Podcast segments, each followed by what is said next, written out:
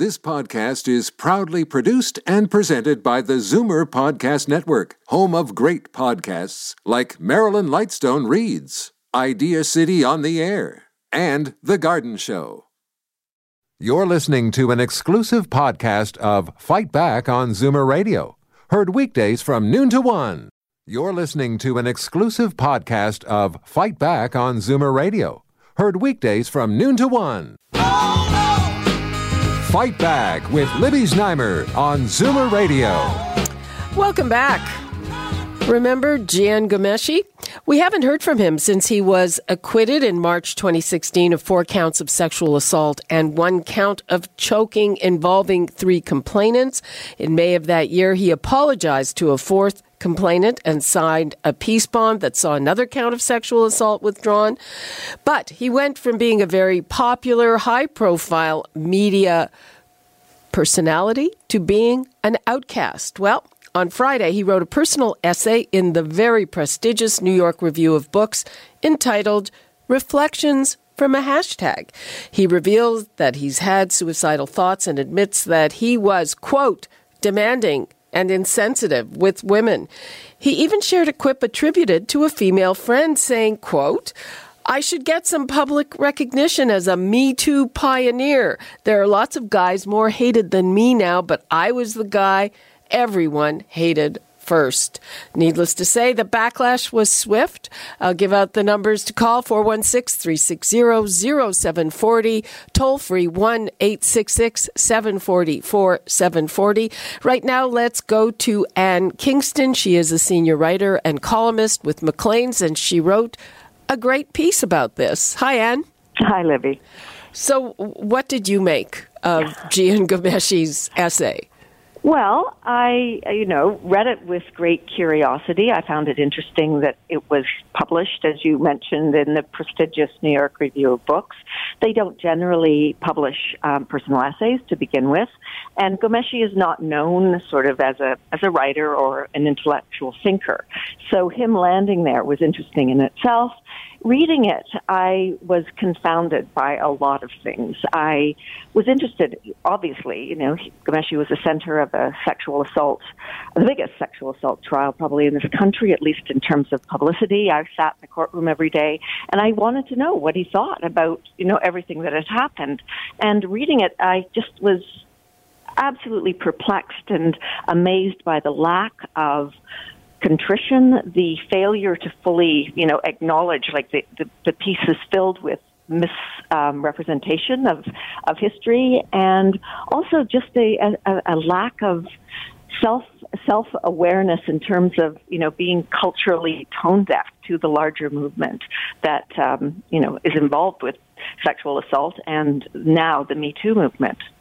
You referred to uh, his essay as brooding, self-referential, brimming with self-pity, and absent any self-awareness. Mm-hmm. That's that's sort of my uh, the capsule summary at the at the top. I think uh, you know to illustrate that point, though, you mentioned that uh, the comment about him kind of boasting perversely that he was a Me Too pioneer, which is which struck me as preposterous, and also again kind of totally not getting it, because the pioneers of Me Too were the were not the guys who abused. They were the women who came forward quite bravely against powerful men um, to talk about that abuse and but the abuse of power, especially uh, in the United States, which loves comebacks. But isn't it a thing? I mean, you know, there are uh, some men who have been banished with incredibly good reasons, and others, I think, wrong place, wrong time, probably, where uh, maybe what happened to them was not so well deserved. But isn't this something that we are curious to hear about? What's it like to go from a total media and social darling uh, to an outcast? Yes, I, I think, A, yeah, absolutely, that is, is something that people want to know about. And I think that with, as you mentioned, sort of the, the Me Too movement is in its, you know, early early stages, if it if it continues with the sort of um, velocity that it's been traveling with. And there's another question, and that is one of redemption.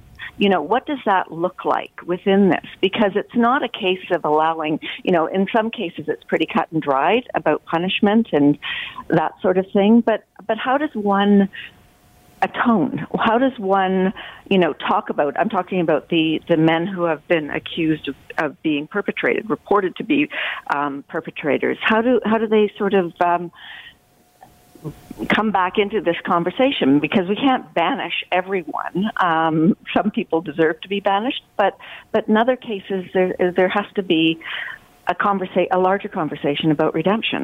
Well, exactly, and and there was a point uh, in the beginning, kind of that kind of revolutionary point where a, an accusation was enough to ruin somebody, and there were some people who were ruined by them.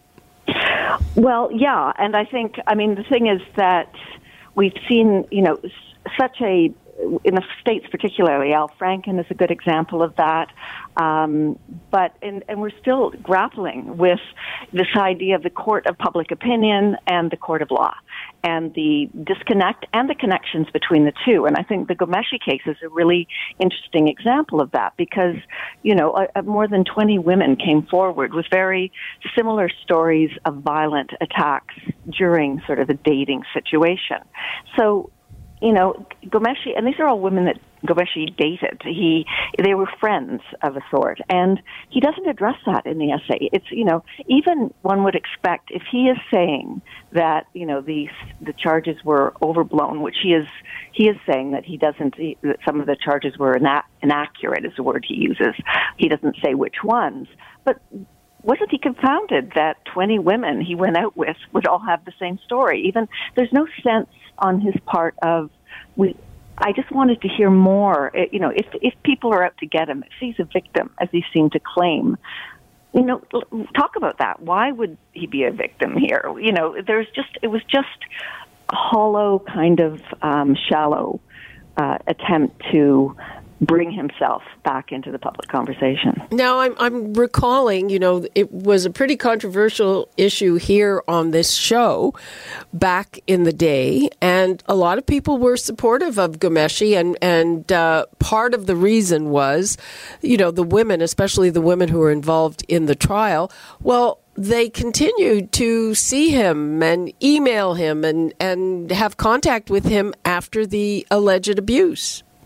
Okay, that's an, an interesting point. Is uh, in the summary, in the in the, um, the concluding comments, you know, in the court, Marie Henein, Ghomeshi's lawyer, very, very an excellent defense lawyer, made the point that it is very common. There are a couple of things that are known about sexual assault.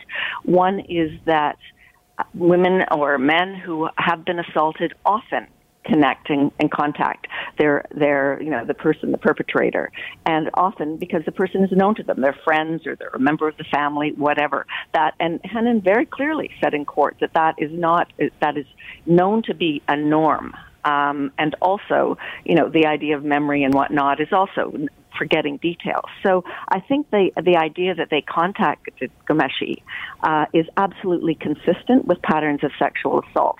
The problem, of course, for them testi- testifying in court is that often they hadn't, you know, they were contradicting themselves. They had withheld information that they had seen Ghomeshi again, all of those things. And that came back to make them, you know, witnesses or, or complainants who lacked credibility. So there was no way the judge could come to any other ruling than, than an acquittal.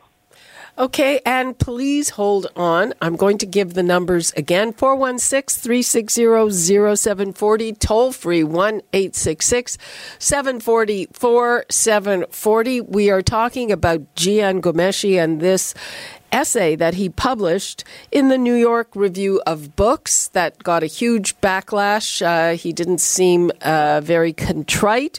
He said he had suicidal thoughts. What do you think about that? We're taking a very quick break and we'll be back with more with Anne Kingston, senior writer and columnist for Maclean's. You're listening to an exclusive podcast of Fight Back on Zoomer Radio. Heard weekdays from noon to one.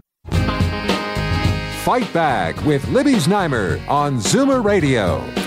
Welcome back. We are talking about Jian Ghomeshi and uh, his, I don't know if you would call it a comeback. He got an essay published in the very prestigious New York Review of Books, which led to, oh boy, a backlash. And we are talking to Anne Kingston. Is this the first part of a comeback for him?